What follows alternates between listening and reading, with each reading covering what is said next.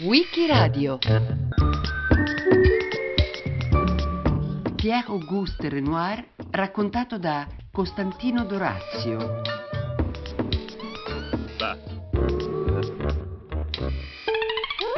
Metti una domenica pomeriggio al Moulin de la Galette a metà degli anni 70 dell'Ottocento. Siamo a Montmartre, allora un sobborgo di Parigi che sfuma nella campagna. Il locale, popolarissimo tra i giovani, prende il nome dalla specialità di pane nero prodotta con la farina macinata nel mulino. Col biglietto d'ingresso è compresa una galletta, un bicchiere di vino e soprattutto la possibilità di ballare per tutto il pomeriggio. Deve essere l'inizio della primavera perché, malgrado le danze vivaci, gli uomini tengono in testa il loro cappello di paglia per coprirsi dal sole e le donne vestono abiti piuttosto pesanti dalle maniche a sbuffo, ma hanno lasciato a casa i loro cappotti. Hanno tutti superato da pochi vent'anni, sono eleganti, allegri, sorridenti, pieni di joie de vivre. Le ragazze si stringono ai loro compagni, guancia a guancia, accennando qualche piroetta. Il grande numero di lampade sparse sulla pista da ballo all'aperto fa supporre che appena calerà il buio, lì di sicuro non si smetterà di far baldoria. Ma uno degli ospiti, a quel punto, sarà già andato via da un pezzo. È l'unico che non balla e forse nemmeno beve perché è troppo preso dal lavoro. Su un cavalletto poggia una grande tela che è stata portata nel giardino della Guinguette dal suo pittore con l'aiuto di alcuni amici, tanto è grande. Ogni tanto una folata di vento rischia di farla cadere a terra. Lui è Pierre-Auguste Renoir, che ha affittato un atelier proprio dall'altra parte della strada per avere la possibilità di venire all'occorrenza sul posto a dipingere la scena dal vero ogni volta può contare su una manciata di ore perché la luce cambia in fretta.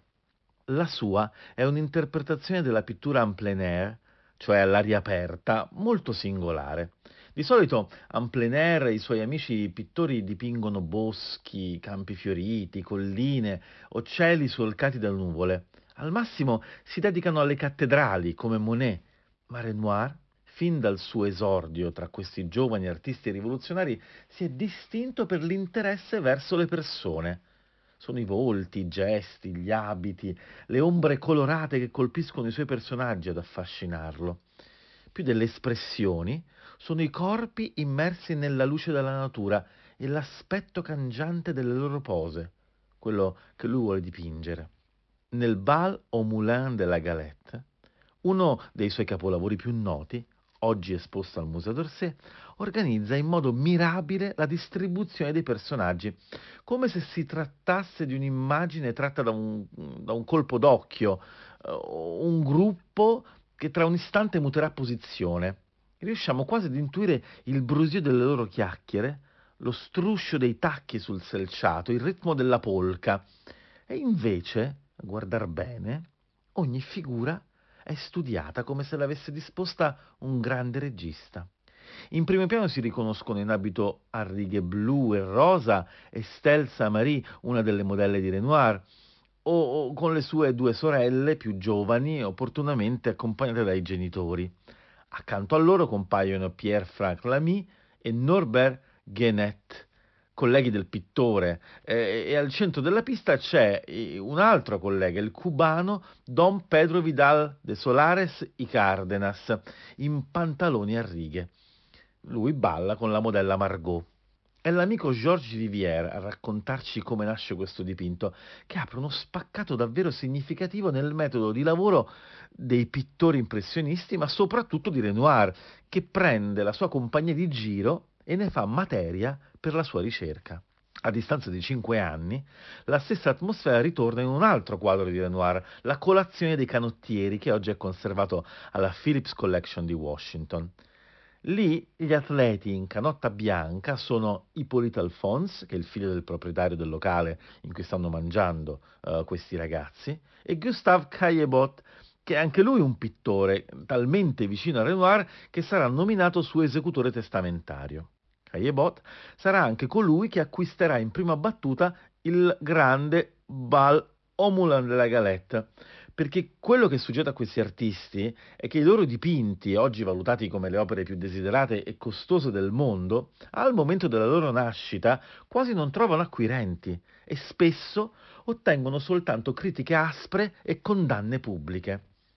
Questo fatto influirà profondamente sulle scelte di Renoir, uno dei primi e più vivaci animatori della cerchia impressionista, ma anche uno dei primi a lasciare questa, uh, questa, organizzazione, a rinunciare alle scelte radicali di questo nuovo linguaggio, da cui si scosterà per abbracciare uno stile più classico. Abbiamo in studio un critico d'arte e uno storico dell'arte come Giulio Carlo Argan, autore tra l'altro di una storia dell'arte moderna che va dal 1770 al 1970 il quale si parlerà di impressionismo. A Parigi, infatti, al Grand Palais, si celebra il centenario dei pittori impressionisti, della prima grande mostra degli impressionisti. Vogliamo chiedergli, ha un senso questo centenario per la cultura contemporanea? Riveste un particolare significato culturale? Un particolare significato no. L'impressionismo ha cominciato la pittura moderna. È all'origine di tutti i movimenti artistici, anche quelli apparentemente con, in contraddizione, fino al 1950. Indubbiamente tutti i temi, i motivi, i problemi aperti dall'impressionismo non seguitano nell'arte odierna. Quindi non si può parlare di una particolare attualità in rapporto ai movimenti artistici contemporanei ma si può parlare però di una attualità rispetto all'esigenza che noi abbiamo di situare storicamente questo grande movimento nella storia e nella cultura del proprio tempo e in rapporto con la storia e la cultura del nostro secolo. Dopo aver partecipato alla prima esposizione impressionista del 1874 presso lo studio del fotografo Nadar e aver fondato con Monet, Sisley, Pissarro, Degas e Berthe Morisot la società anonima cooperativa di artisti pittori, scultori e incisori, nel 1878, allo scioglimento di questa società, deciderà di tornare ad esporre nel Salon che all'inizio li aveva rifiutati. Allora, cos'è stata questa scelta? Una rinuncia al vento della rivoluzione? O la remissione di ogni spirito innovatore? Un ripiegamento su una pittura tradizionale più sicura e spendibile sul mercato? Beh, il giudizio su Renoir accende ancora il dibattito degli esperti.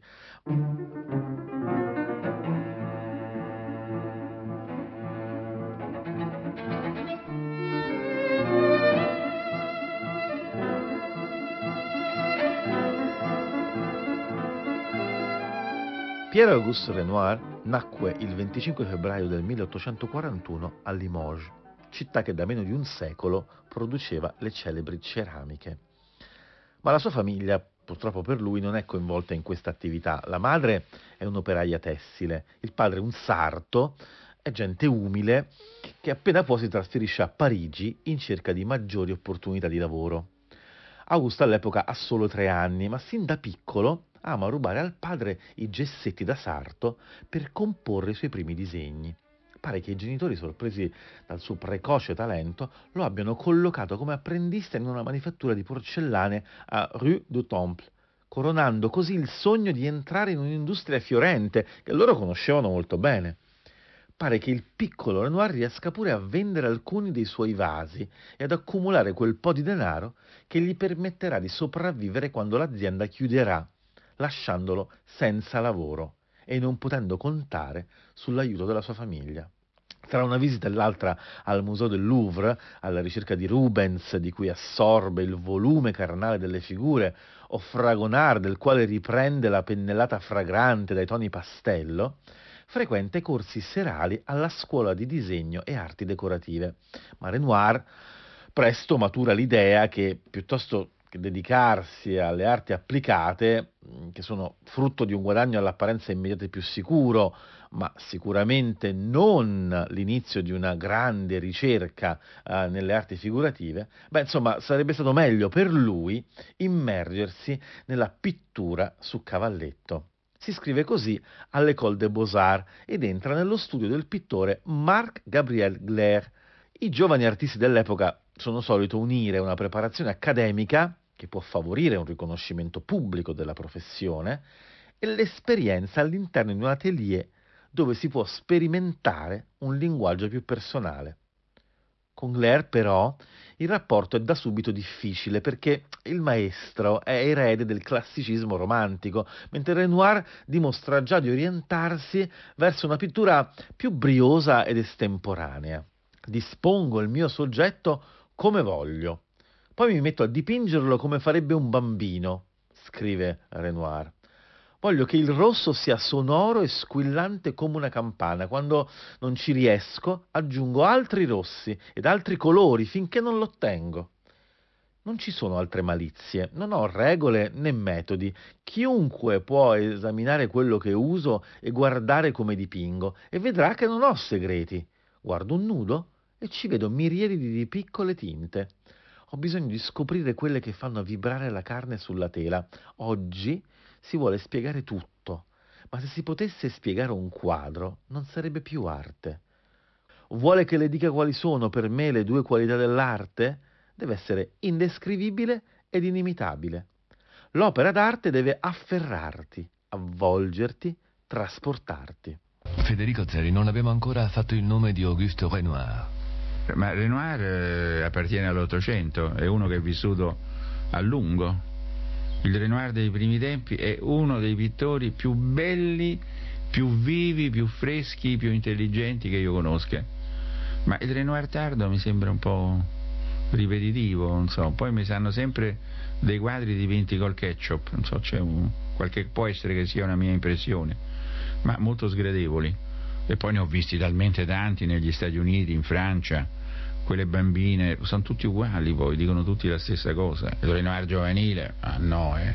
quei balli popolari, quei ristoranti, sono di una bellezza incredibile e sono quadri che a rivederli ci si scopre sempre qualche cosa di nuovo.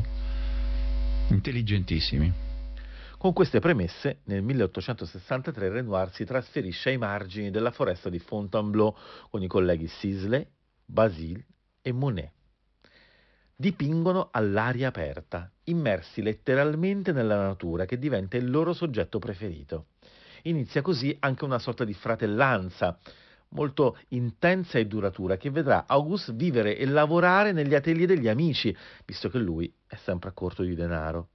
E la nascita anche di ritratti reciproci in cui si scoprono a guardarli ragazzi chini sulle loro tele, vestiti in abiti semplici ma dignitosi, con le loro giacche morbide e le cravatte ben annodate. Nasce proprio in quel momento il cliché del pittore bohemien, a cui Renoir si addice perfettamente. Lui e i suoi compagni vivono di passione, amore per il lavoro e per le loro modelle, concedendosi poche distrazioni, tra queste gli incontri al caffè Gerbois. Qui Renoir stringe un sodalizio con Claude Monet, col quale dipingerà gomito a gomito per alcuni anni, ne sono una prova le loro due versioni, simili e allo stesso tempo profondamente diverse, della Grenouillère, uno stabilimento balneare sull'isolotto di Croissy, nel mezzo della Senna. Nel 1869 i due si recano insieme a Bougival di fronte allo stabilimento, sistemano i loro cavalletti uno di fronte all'altro e in poche ore concludono i rispettivi dipinti. Monet sembra più interessato a cogliere i riflessi sull'acqua spenti dall'ombra, che produce un'atmosfera quasi malinconica. Renoir, invece, si concentra su un gruppo di eleganti frequentatori della struttura, il cui riflesso si scioglie nell'acqua. Le persone, i loro movimenti, l'energia che sprigionano anche semplicemente conversando tra loro. Ecco che già in questi primi dipinti impressionisti Auguste trova una sua personale visione. Nell'estate del 1870 il lavoro subisce una brusca battuta d'arresto. Renoir è arruolato nella guerra franco-prussiana. Al suo ritorno dal fronte Parigi è sconvolta dalla fugace esperienza della comune, in cui l'artista riesce non senza difficoltà a procurarsi un permesso speciale per fare il pittore di mestiere, senza avere ancora un vero e proprio atelier. Nomade, irrequieto, Renoir partecipa alla prima mostra impressionista, ma l'anno dopo, nel 1875, prova ad organizzare un'asta pubblica all'Hotel Drouot con la collega Bert Morisot. L'iniziativa si rivela un fallimento assoluto che rischia di sfociare in una rissa, perché eh, si scatena una sorta di feroce contestazione eh, mentre loro presentano i loro quadri eh, nell'asta e soltanto l'intervento della polizia permette all'asta di non degenerare. Alla mostra però partecipa Victor Choquet, che è un modesto funzionario pubblico, ma acquisterà alcuni dipinti di Renoir e gli commissionerà un ritratto della moglie. È la prima occasione per l'artista di raccogliere un gruzzolo con cui affittare un atelier a Montmartre e per dedicarsi al genere che gli darà una qualche sicurezza economica, il ritratto. Coi colori della sua architettura riflessati dalle acque in una vicenda perpetuamente mobile, Venezia preludia alla mostra dell'impressionismo. Esso è la scoperta pittorica della luce all'aria aperta, ve lo dice questa gita in barca di Claude Monet. Ponte ad Argenteuil, l'atmosfera è colta nel suo attimo irripetibile. Ecco che cosa succede, ponte di Westminster, davanti alla bruma londinese. Scogliere dimostrano il modellarsi del colore nella luce, il cosiddetto tono. Neve a Etretat. Di Monet si disse non è che un occhio, ma che occhio. Edouard Manet è il precursore degli impressionisti. La giovane in giardino è dell'80. Manet aveva ormai vinto l'ostilità della critica. L'amata di Baudelaire e La Serveuse de Bock, cameriera di birreria, capolavoro di composizione moderna. Renoir, parigine in travestimento algerino. Tutto brilla con doviziosa pienezza. Le ninfe. Renoir è un pittore di nudi femminili. Odalisca, il colore caldo come cotto del maestro si spiega coi suoi esordi di pittore su porcellana. Bagnanti, pienezza di frutto maturo. Malgrado i suoi colleghi gli recapitino sempre più messaggi di disapprovazione per aver rinunciato al rigore della pittura en plein air, al quale preferisce soggetti borghesi che gli procurano fama e denaro, Renoir persegue nel progetto di attenuare lo stile impressionista in favore di un linguaggio che sappia confrontarsi con la tradizione. A questo scopo organizza un viaggio in Italia tra il 1881 e il 1882. Il tour italiano inizia a Venezia. Lì non solo scopre Carpaccio e Tiepolo, ma si immerge nei colori e nelle forme della laguna che si sciolgono nell'atmosfera umida dei canali, dove aria, acqua e luce si fondono producendo una densità che Renoir cercherà di riprodurre nelle sue tele, rinunciando alle pennellate veloci e abbracciando un segno più deciso. Dopo una sosta veloce a Padova e Firenze, giunge a Roma, dove rimane segnato dall'incontro con gli affreschi di Raffaello a Villa Farnesina, mirabili per semplicità e grandezza, come dirà lui stesso. Sono le figure che ha visto interpretate da Ingres, ingombrante maestro per i pittori della sua generazione, ora è giunto alla fonte di queste figure e ne elabora una propria personale interpretazione che gli permette di emanciparsi dalla pittura en plein air. Raffaello, che non dipingeva all'aperto, aveva però studiato la luce del sole, perché i suoi affreschi ne sono pieni, scrive all'amica Marguerite Charpentier. Io invece, a forza di guardare all'esterno, ho finito per non vedere più le grandi armonie, preoccupandomi troppo dei piccoli particolari che offuscano il sole anziché esaltarlo. Dopo Roma è la volta di Napoli, dove Renoir ritrae donne alle prese con i bambini o scene di strada e arricchisce la sua tavolozza dei colori pompeiani scoperti nel museo archeologico della città.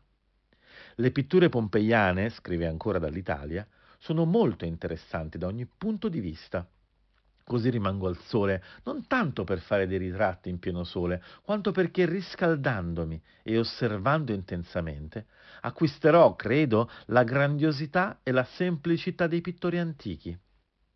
Sulle orme di quei pochi che hanno il coraggio di spingersi ancora più a sud in quel periodo, Renoir arriva anche a Palermo, dove viene a sapere che risiede Richard Wagner.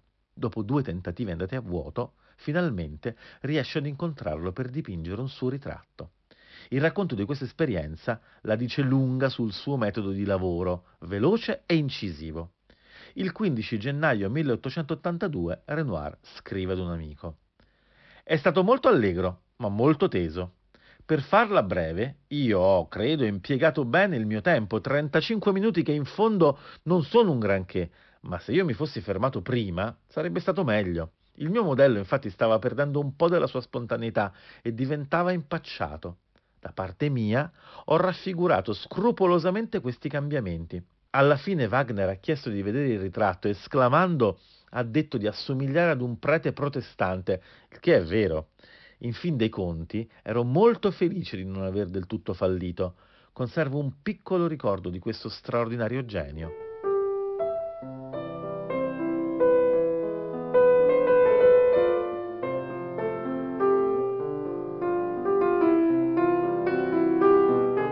Primi anni del XX secolo Renoir è ormai acclamato come un grande artista. L'affermazione progressiva dell'impressionismo e la sua capacità di elaborarne una versione edulcorata dallo studio dell'antico gli permettono di ottenere riconoscimenti pubblici sempre più importanti come l'acquisto di sue opere da parte dello Stato francese e il conferimento della Légion d'honneur nel 1905.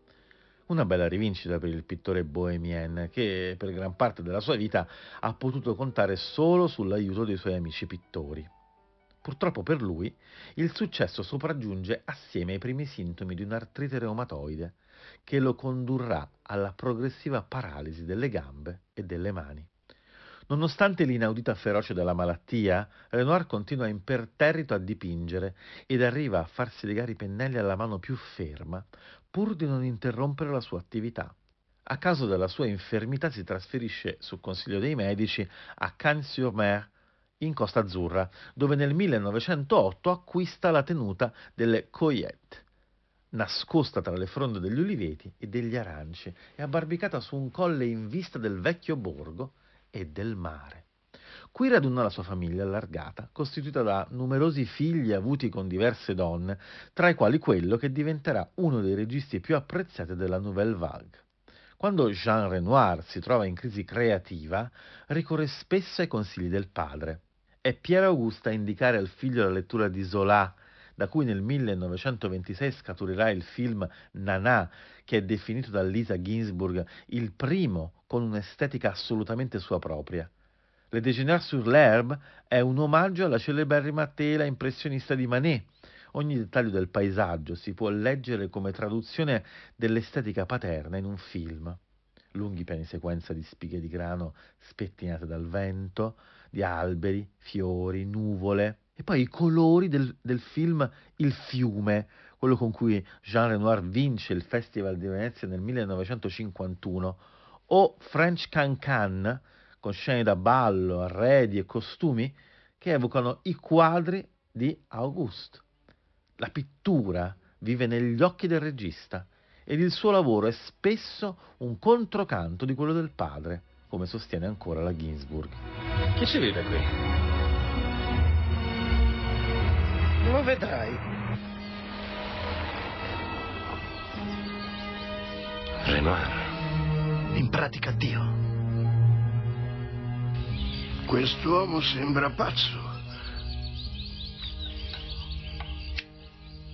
Sei pazzo? Ti terrorizzano, eh?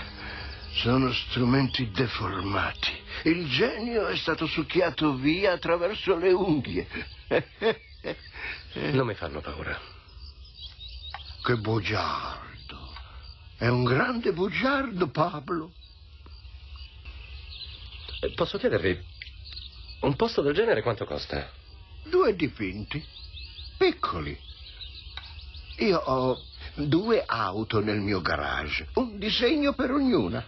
E per quel Rodin ho dato un piccolo disegno a matita di un vasetto da fiori, ma senza fiori, solo il vaso.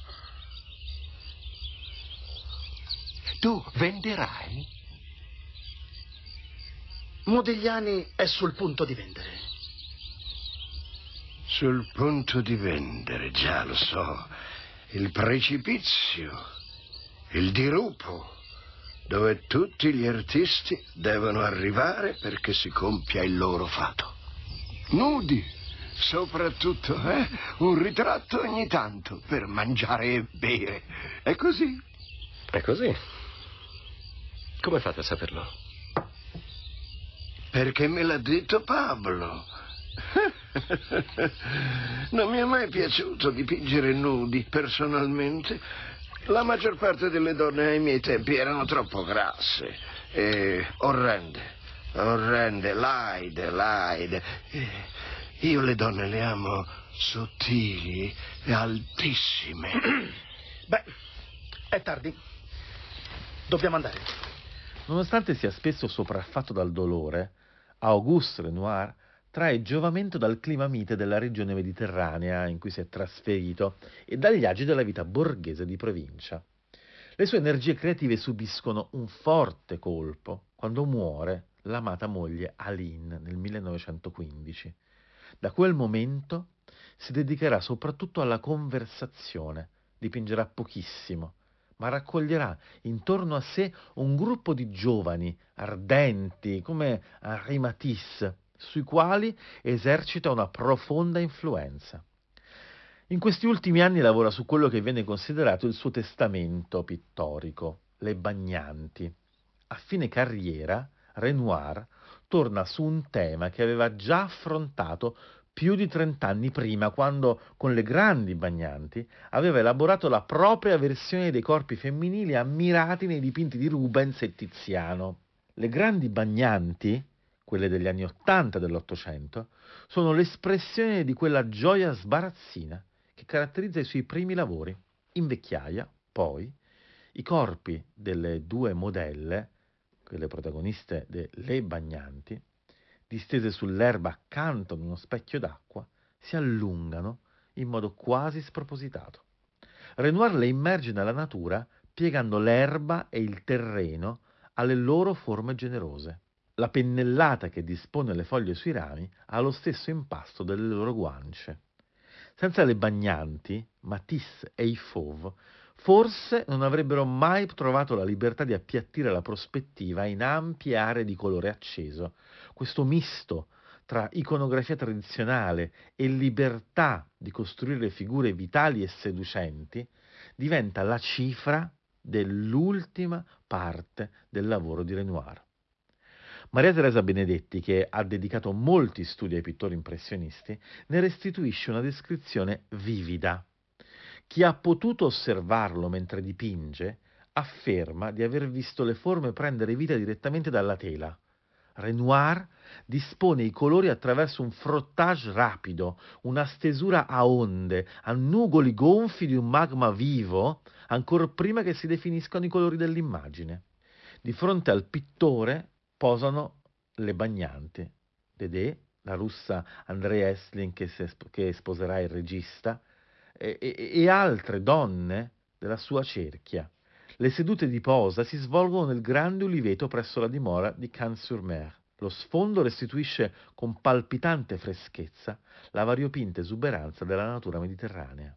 È lì che Renoir scompare il 3 dicembre 1919. Secondo il figlio Jean, la sera prima di morire, chiede un pennello e un foglio di carta per dipingere i fiori sul davanzale della finestra proprio accanto al suo letto.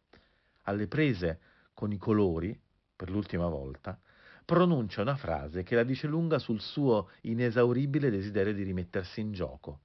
Solo adesso credo di cominciare a capire qualcosa. Il 25 febbraio 1841 nasce a Limoges, in Francia, Pierre-Auguste Renoir.